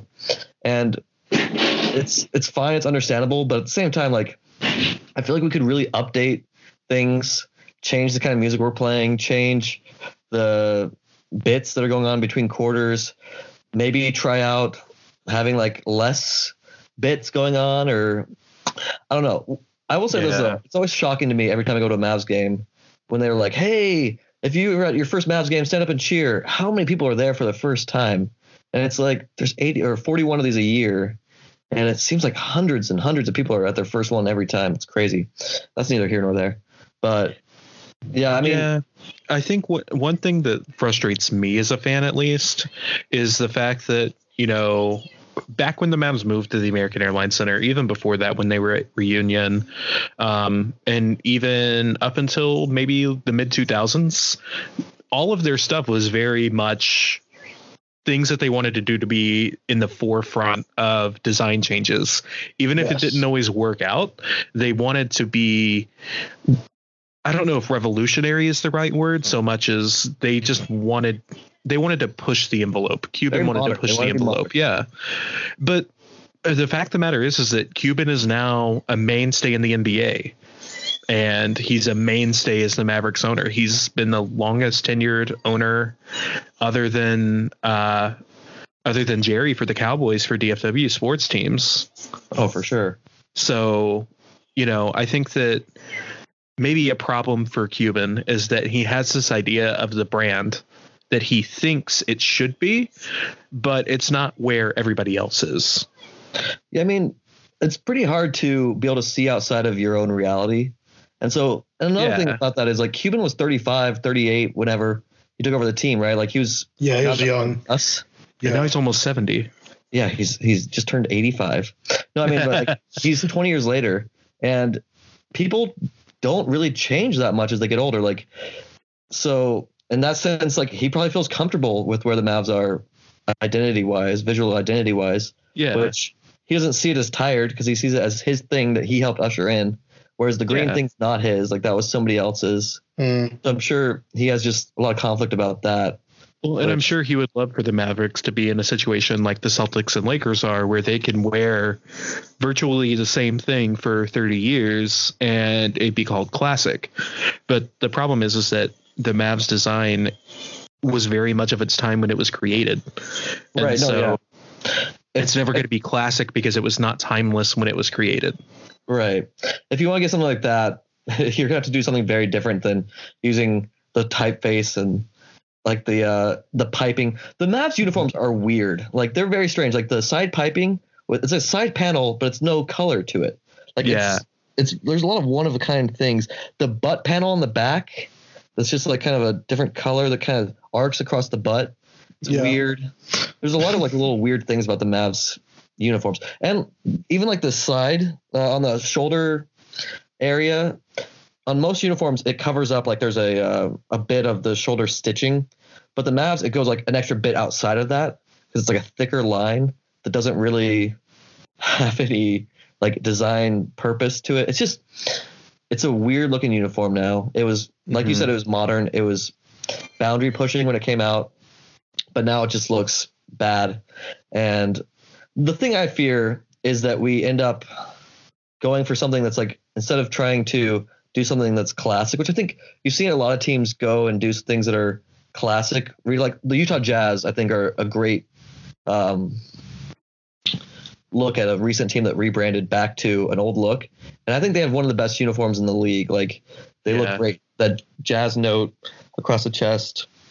It's a great looks look. really good. Uh, Yeah. You know, one team that I really enjoy their look, and I know everybody does, but I think it's a good mix of something that could be considered classic but is brand new is Miami's Vice jerseys.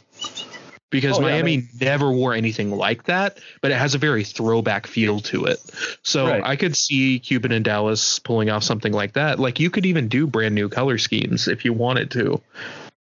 Right. I don't It'd know what it would see be, if the Heat ever wanted to go like full time, switch over from the red and yellow to blue and pink, and really embrace like that Miami Beach lifestyle look. Because I mean, that's the, so they just released some numbers. That was the highest selling city jersey, and I think it was like half of all the city jerseys sold this year were those Vice jerseys. They're Oh, I very bet. good. I bet, dude. Man, those are so nice. Because like if you look at the Mavs city jerseys, like I don't want to crap on anybody at the Mavs. And I know that they put like a lot of work into those. Mhm. And I know that Nike has like a lot of say that the team doesn't really have. But those Mavs city jerseys are just so trash. Like they don't say anything about Dallas. They're just it's that horse head on the chest and boom, we're Yeah. done. But I oh, think we're gonna get gray. Well, I know that they got a lot of pushback with doing the DAL uh, Oh, last worse. two seasons ago now, because I think the thing is, is like nobody says nobody uses the acronym DAL.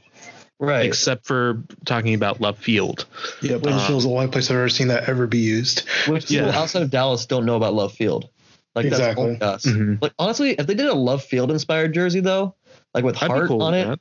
dude, that'd be so sweet. Like that'd be such a Dallas thing. Like we Yeah. would know it, we would love it. Or like if they did a a lower Greenville jersey, they did a Mhm. Deep Ellum jersey, Yeah. uh, something that like is inspired by the city as it is now, and like not just oh look, it's the neon lights of our tower when it's green. Well, this year it's the Yeah. neon lights of our tower when it's blue. Like oh, the lights change, so we're gonna change it. It's it's bad, and And, and the other thing about DAL is like anybody that's any that's ever been to Dallas knows that it's DFW. Even people that haven't been know that it's DFW, which is crazy to me. So I mean, I just I would have been cool with DFW being on there or just D. I think they actually did. So they did a weird like preseason summertime game where the Mavs went and played in Fort Worth like 10, 15 years ago. And I think they made a jersey that said DFW on it for like this special. It was like an inter squad game. So it was like Oh, uh, Mavs playing Mavs, but they did it in like at TCU's arena, I think. Somebody can fact check this for me. I'm pretty sure I'm not making it up. But I think they had jerseys that were like blue and white that said DFW. And I'm not even sure they sold them, but like it seems like that would really help bring in the mid cities, Fort Worth side of things. Like, I don't know. Mm-hmm. I- Yeah, no, I would totally honestly, be up for it. if you're gonna do a, a shortened version, Mavs is four letters. It's what everybody calls the team. Like Mavericks is cool, but like doing Mavs on a jersey, I think just is such a Yeah. great look. So we'll so see. Skylar, And Dallas is six letters, so it's not like it's a long word Nope. name for a city either. No, it's true. So, so Skylar, hilariously enough, I'm looking up trying to find those jerseys right now, and uh, one of your designs is one of the first thing that pops up. Ugh. Look at that SEO work. Look at God. I'm working on That's it. so hilarious. Dude, I'm, I'm trying to find it. I can't find anything on this, but it might not have ever happened. We'll see. But uh, people out there will know. Um, We'll put up the bat signal. But uh, no, I mean, I'm I'm just nervous. I'm not super optimistic. I look at what Nike's done in the NFL. I look at the Tampa Bay Bucs uniforms, the Mhm. Cleveland Brown uniforms. Like, you can get worse. We could end up with something worse than what we have now. yes, those bug Yeah. uniforms are. I mean, That I, I will be honest. I was not happy when Nike took over the NBA's jersey stuff. Ooh, I disagree. I love Nike as a company. I love a lot of their basketball stuff. Like, okay, so recent teams that have done a really good rebrand, the Nuggets, they look really good now. Yeah, Especially that's true. Mile High City jerseys. I freaking love those. I love those So jerseys, nice. dude. Um, what are other teams that have like recently? Well, so the Clippers, I think, was pre Nike, but those are some of the worst uniforms in the league. And that logo sucks. I hate the Clippers look. I think uh, when they move, they're going to get new stuff. Well, yeah, we'll see when that See. arena gets finished. But uh, it's. I'm, just- Um, I'm not the Nets, the Nets future. rebrand was really good. The Nets. Yeah, Yeah, that's when they pre moved Nike. to Brooklyn. They definitely look great. Plus, their city jerseys this year. I mean, Yeah. like, it was fun to finally see them with a splash of color on their uniforms, like doing all Oh, black. The, so the well. Coogi inspired. Oh, biggie. God, those things are so fucking I know, I love them, dude. Plus the uh, can I say fuck? Sorry. No, Uh. Oh yeah, we cuss Okay, on cool. here. Cuss all the time. Right? Yeah. I love like when the guys would have the sleeves, like the arm shooting sleeves. And they That were Coogi look color. cool. Yeah, dude. Yeah, because uh, D'Lo would do that, and man, he Yeah. was so good. I love watching Nets games. What a cool team. Um, man, do you guys remember that first round? Seems like a month and a half ago. Oh Uh, yeah, man. Yeah. Speaking of a month and a half ago, so on Tuesday it's the draft. Sorry to Or draft lottery. I'm not su- feeling super good about the uniform, so I'm just going to talk about something I am feeling good about. The Mavs getting the number one overall. Oh man, that would be so amazing. It's such a good year for us to like have the odds switch up, and it all kind of worked out. Like, I mean, I wish we had a nine percent instead of six percent, but six percent is not terrible. Like, I think people are really sleeping on the fact that one of the top five teams is probably not going to get the number one overall pick. Like, the odds are they only have like a what 14 percent chance. The Yeah. worst four teams. And they all have the same percentage chance. 14, 14, 14. Which is a wild. It's so Yeah. wild. It's like that. That's this not even half. That's I know. oh, that's wild. So our odds, I love it. I think we can do. Oh, that is half, isn't it? That's definitely 56, but it's just barely more than half.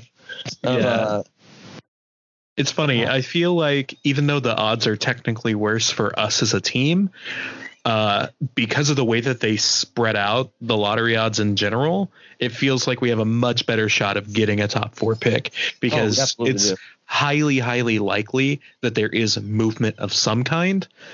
And that makes me confident that some of that movement will involve us for the first time ever. Right. I am super looking forward to either A, bumping in the top four, or teams below us bumping in the top four and our picks sliding down. If we could slide down to like 10 Oh, or yeah. 11, like I love that we lost the draft uh, coin flip so that if we don't get in the top four, the Hawks pick sucks. So that Yeah. makes me happy. How amazing would it be though if none of the top four teams got a top four pick? It would be beautiful. That'd be If hilarious. we end up with the number one overall and the Hawks end up with like seven, that's like a dream come true for me. Oh man, it'd be hilarious. Could you imagine? that Trae Young pick could not imagine. Terrible. Just could not imagine Twitter that night if that were to happen, dude. Like, I hate the Hawks now. Their fans are the worst. Come at me. The Hawks Oh, have man. some really good fans. they Like have the some, but the like, guy that runs Yeah. Hawks Reddit's not bad. yeah, he's a good guy for the most part. But But they have that Yoda guy. Is he even a Hawks fan? I feel like he's a Magic fan or something. He's crazy, and I he's freaking hate him. I almost feel like he likes to be contrarian to be contrarian, where like he gets clicks, you know? It might hey, be. it works. If it works, he yeah. I mean, I I hate him. So Because he was something. saying he was saying Cam Reddish should be number one overall. Yeah, wasn't he I- the same guy that said Luka shouldn't even be a lottery pick? Yeah, It was a yeah, yeah, dude. Okay, dude, uh, can we just take it for a second? Like, 365 days ago, the best player in the Mavericks was Dennis Smith Jr. And moving forward, like, on, I wouldn't say that he was the best year- player on the team. I would still say that. Uh, Okay, the best future asset on the team was Dennis Sure. Smith Jr. And then we went to draft lottery night, and we slid back, and Yeah. Atlanta, who we had equal odds with, moved into second, and we went to what fifth? uh, Atlanta moved. To or no, third, third and fifth. That's right. And Sacramento moved up to second. Such idiocracy. But uh, things looked so bleak. Because I remember thinking, like, before draft night, I was like, okay, I was trying to talk myself into Mobom, but I couldn't do it. So I was like, okay, who's the fifth best player? Because it seemed like a four player draft. Or it seemed like a four player draft for the Mavs because I didn't want Trey Mhm. Young. Yeah. And it turned out to be exactly that. Like, you wouldn't want Mo Bamba. Ugh. But uh, man, I was trying to talk myself into uh Porter Jr., which didn't even play a second for the Nuggets this year. Like, man, we dodged some bullets. So But glad man, we did that trade. yeah. But man, if he's good though, if Porter Jr. is good, like He, he won't be good. You don't think so? Nah. Dude, if you miss two years when you're that young and you're not Joel Embiid size, like also like I wouldn't want Joel Embiid on like a long term contract because every time No, he plays, he would falls down so much, and every time he falls, I'm like, it's over. It's the end of scary, dude. Embiid's. Like Yeah. it's scary, man. When he falls, I'm like, oh shit, like But like with Luka, he's like falling every day, and like he's constantly on the injury report, but he's out there playing when he can. Like he's just he's a beast. I love it. Give me all the Luka. Oh yeah, man. No matter what happens at lottery night, I'm really excited to watch this team in this upcoming season. Oh, that's yeah, that's what I was trying to get at. But like, so we went from our best future prospect being Dan Smith Jr. to now we have two of the ten best, two of the five best guys under 24 in the league. Like, uh, oh, I can't believe we pulled off that trade for Kristaps. As soon as we get those Two top this year- 20 players in the league, assuming Kristaps is healthy. right, man. Oh, like that trade might end up blowing up if Kristaps walks or if Kristaps is hurt or if Mm-hmm. Mhm. Kristaps goes to prison for his, the rest of his life.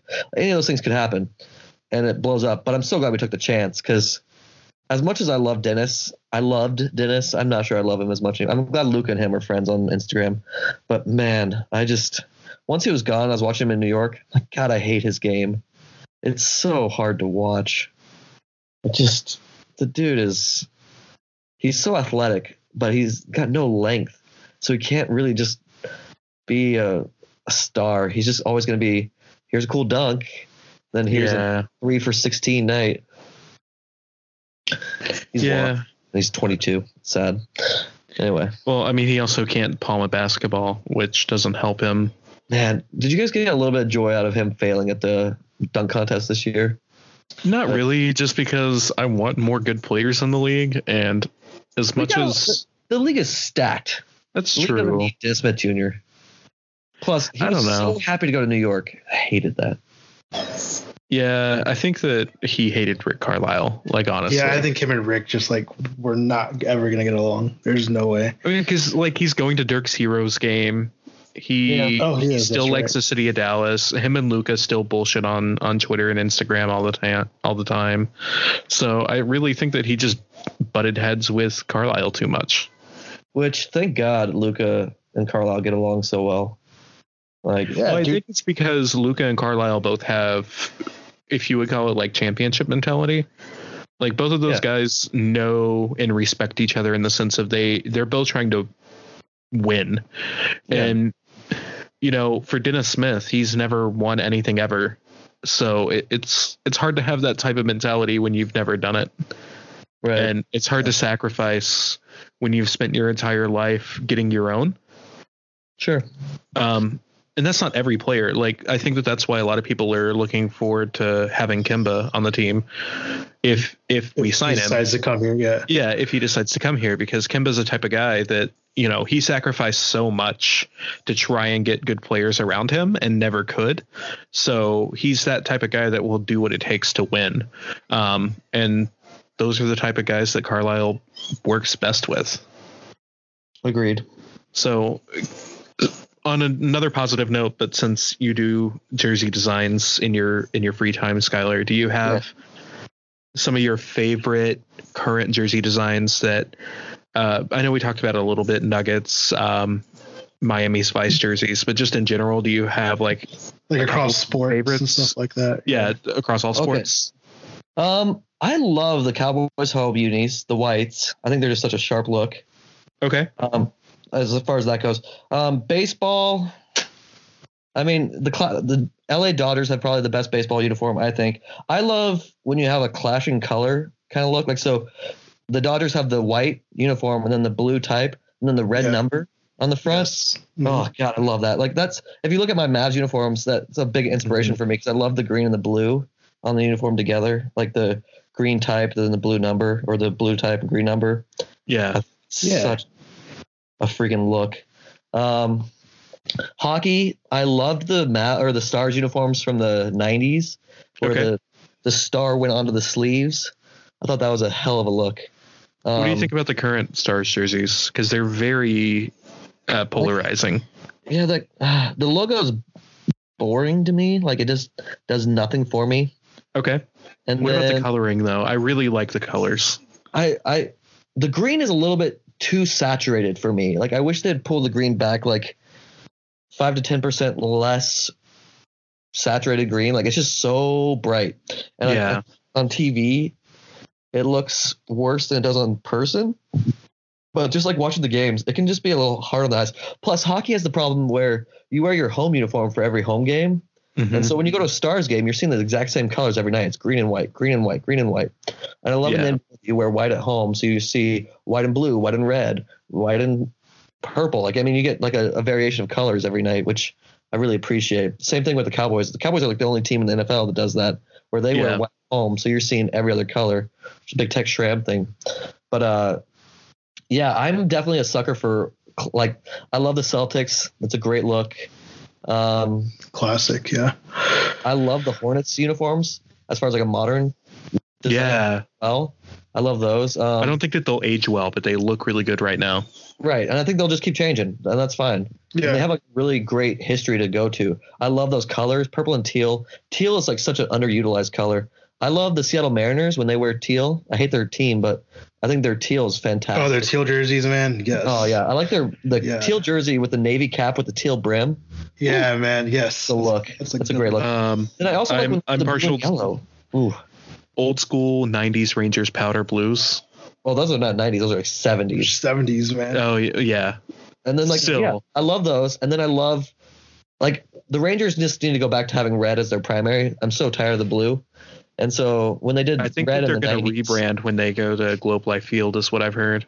Yeah, I hope so. But I mean, like they probably won't do a big change, but hopefully we'll go back to being red. Because when you go to a Rangers game, nine out of ten fans are wearing a red thing, like a red Yeah, shirt. like red- my, my all of my all of my Ranger jerseys are red. Yeah. right. So yeah, it was weird because they did like a it was like they did red as the primary and then they had white as the secondary and then blue as like a tertiary and then they did like red and blue equal and then slowly blue crept up into being the primary Right. It's so very- it was not an very overnight thing which made it even weirder Yeah, I agree. It's a lot of weird choices were made by the Rangers, but that's what happens Oh. when you're one strike away two times it's true. Uh, Oh my god!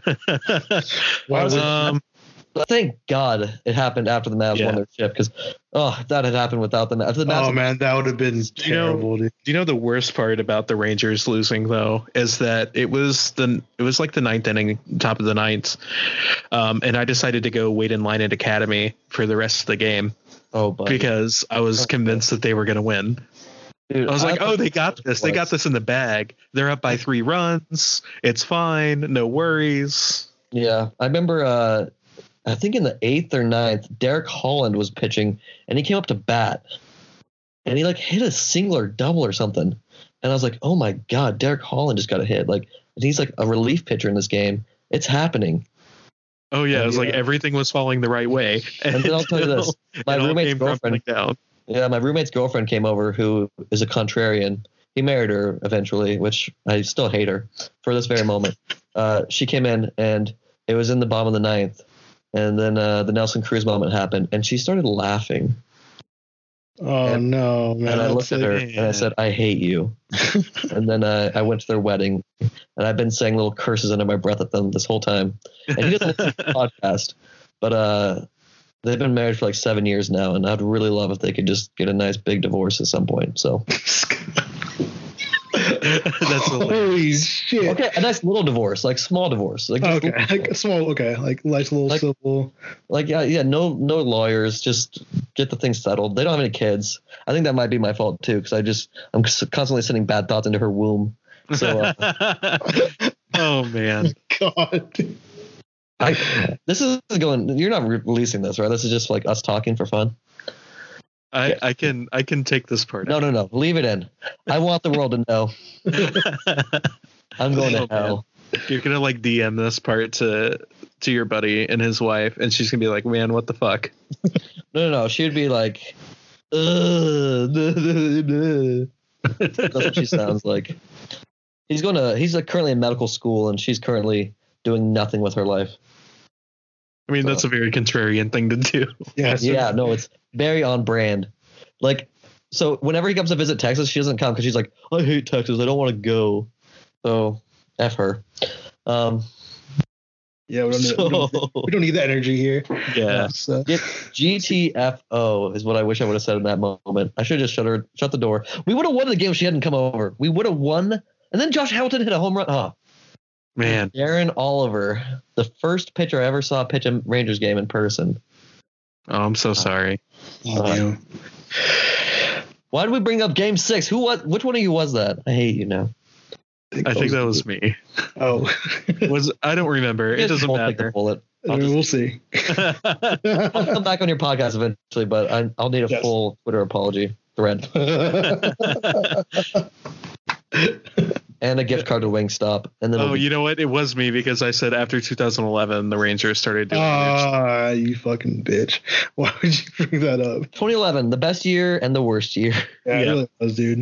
If No. those two, if those two had happened like in the same year, I would have been, I'd be just relentless to this day, just relentlessly like 2011 guys, 2011 all the time. Mhm. Like would not. I've, See, the I've thing is, a like, I'm still upset about the fact that the Mavs have not won a playoff series since 2011. No, don't be. See, honestly, like I gave Dirk in that whole era the as long as they wanted because that 2011 run was so special and so great that I don't even care. Like now Dirk's retired, I have expectations. again. Yeah, Like I need Luka and Kristaps to get to the playoffs this year. I need us to be competitive, and especially since since we won the the championship, the Heat were dominant, and then the Warriors emerged, and so it's not like anybody who's been good has done anything except the Warriors and the Heat since then. Like the Rockets have been Yeah. trying so hard and they can't get past the Warriors, so it's kind of a good time to suck. Like, yeah, when you think that, that's it. So true. I hate the way James Harden plays basketball, so I'm I'm glad to see the Rockets Last night lose. was a joy. Oh, It was. That was when uh, great, Chris. Paul got the ball stolen by Klay. Oh, I love Klay math. Or not And Klay. then waking up this morning and reading the stories about the shit that Chris Paul pulled before the game started. oh yeah, the Oh. get off the court and then uh, Yeah, Steph Yelled at him. that. Oh my god, it's so special. it, it's Like- great. I hated the Warriors the first year. I cheered when the Cavs beat them in the finals year two.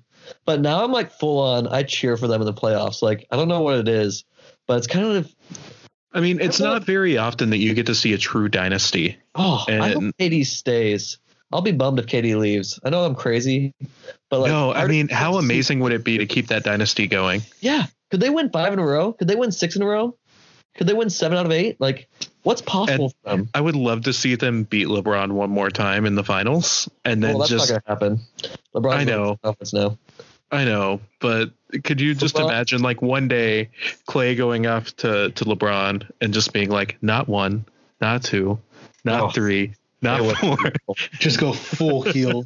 You Yeah. want you want my uh you want my fire take? The Lakers aren't making the playoffs this year either.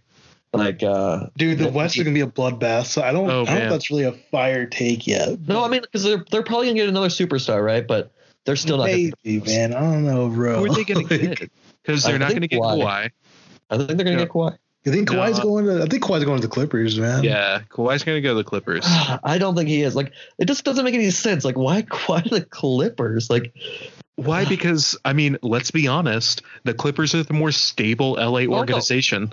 there's no doubt. But like why does Kawhi want to go to LA so bad? Like So it's just weird to me. because the weather's really nice. I, I get that, but guess what? The But players he's are also- in LA anyway. Yeah, but he's also like a super low key guy. So if he wants to be super low key but live in nice weather, he goes to the Clippers. Dude, go to I don't know Golden State. Great weather in the Bay Area. I love that. God, could you Golden State on that fucking team? God, I'd be so mad, dude. You know what? I You go was- to the Kings. I'll say this. No, Sacramento weather sucks. Um, I'll say this. If I was a Kawhi level type player, which Mhm. I mean, if I hadn't broke my arm my uh, freshman year of college, I had all those NBA offers. But if uh if I had been one of these Kawhi level players, I would 100% take a veterans minimum and go play in Golden State. Like that seems like year. such a fun thing. Like think about Boogie Cousins. He doesn't have to do a damn thing, and he's gonna win a ring. Yeah. And like people are gonna say that ring doesn't really count for anything, but who cares? You still got a ring. Like oh yeah, absolutely. Still I, says on still gonna see on his b-ball ref page, you know. I play Yeah. 2K in my GM, and you can you can actually like unlock a badge that allows for you to sign one superstar for a one year vet minimum to win a ring. Awesome. So so I Yeah. did that. Like I had this luxury luxury tax team and we had won like 3 in a row and um and James Harden had uh, finished his contract with the Rockets and he's like 33. And so I just went over to James Harden, still like a 94 overall player, and was like, hey, come play for us and win a ring. Sign the vet minimum for one year. And he did. And we won a ring. It was great. see, like I just I'm surprised that the players are so interested in getting paid. Like, I get okay, they all want to get paid. Like Chris Paul is like the head of the players rep, which is why he took that stupid deal he took, which is really just gonna like in 2021 he gets 44 million. Oh, it's a poison that. pill contract. Yeah. I it's love it. so amazing. but he took that deal because he thinks it's better for the players, right? But Mhm. what he doesn't realize is like when you have a salary cap league, it ruins the way you can build a team. Like you can't build a team if you can't sign free agents. Like Yeah. the, the Rockets can't really get better now. They're No, the. Rockets are done. 90 Especially because they have a cheap ass owner. well, that doesn't help. But like the cheap ass owner only allows you to re-sign players you already have. Mhm. And since they've already blown that thing, like they have Yep. Clint, they have uh, James, they have Chris. That's like ninety percent of their salary cap right there. So they're not gonna be able to sign any free agents forever. like And then they're going to let any guy that's not a minimum salary guy go as well. right. It's So it's going to be those two. oh, I'm and- so happy they're screwed. Yeah, me Fuck the too. Rockets. I agree.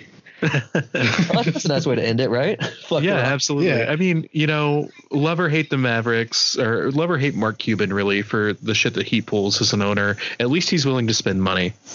He he definitely spent money and then immediately stopped spending money the second we won a championship, which I'm fine with because we got the we got the ring. So Yeah, but now I think it's time to open I up think that. yeah, I think we're gonna start. I think he's about to start. Yeah. Problems. Well, now. keep in mind, uh, right around the time that the Mavs won was when the repeater tax came into into being. Dude, it was And such a so- bad time. The CBA Yeah. came out that summer. There was a lockout. It was bad. It was Yep. a bad culmination of events.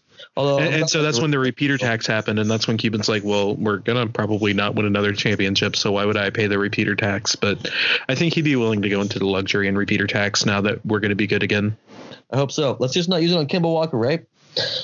Nobody at me, Skylar in Dallas. Tell me about Kemba Walker takes. I really want to hear it. I'm sure you guys Oh man, I love you on Twitter, dude. want Kemba Walker's team.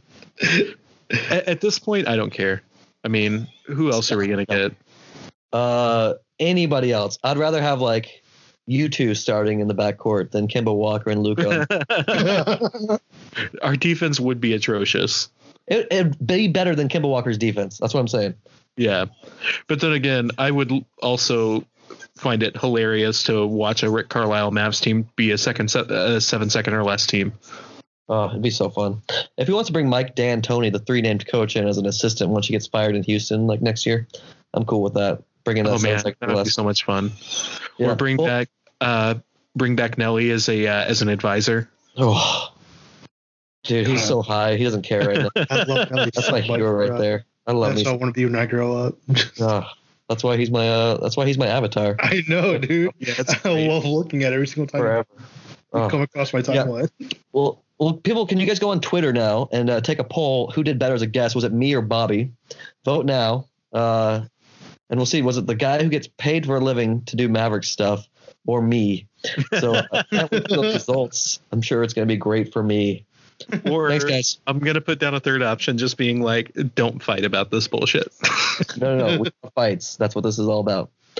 oh man, no. I I loved bo- having both of you on. Seriously. Oh, We you're- talked to you about jerseys. We talked to Bobby about Pokemon. It was great. Hey, Pokemon, Pokemon, go to the movies this weekend. it's better than Pokemon going to the polls. Shut up. Stop. That didn't happen. That election didn't happen. Ugh, what a sh- well, terrible. Hold on, hold on. One one political hot take. Bernie would have won. Bernie probably would have won. Yeah, I read a book about that this year. Uh, he would have won all those Rust Belt states for sure. So he probably would have won. Although there's a possibility that like the Republicans would have just paid to have the word socialist sprayed all over the media for the entire run, and he Yeah. might have lost too. Like who knows? The fact he's a socialist is pretty tough.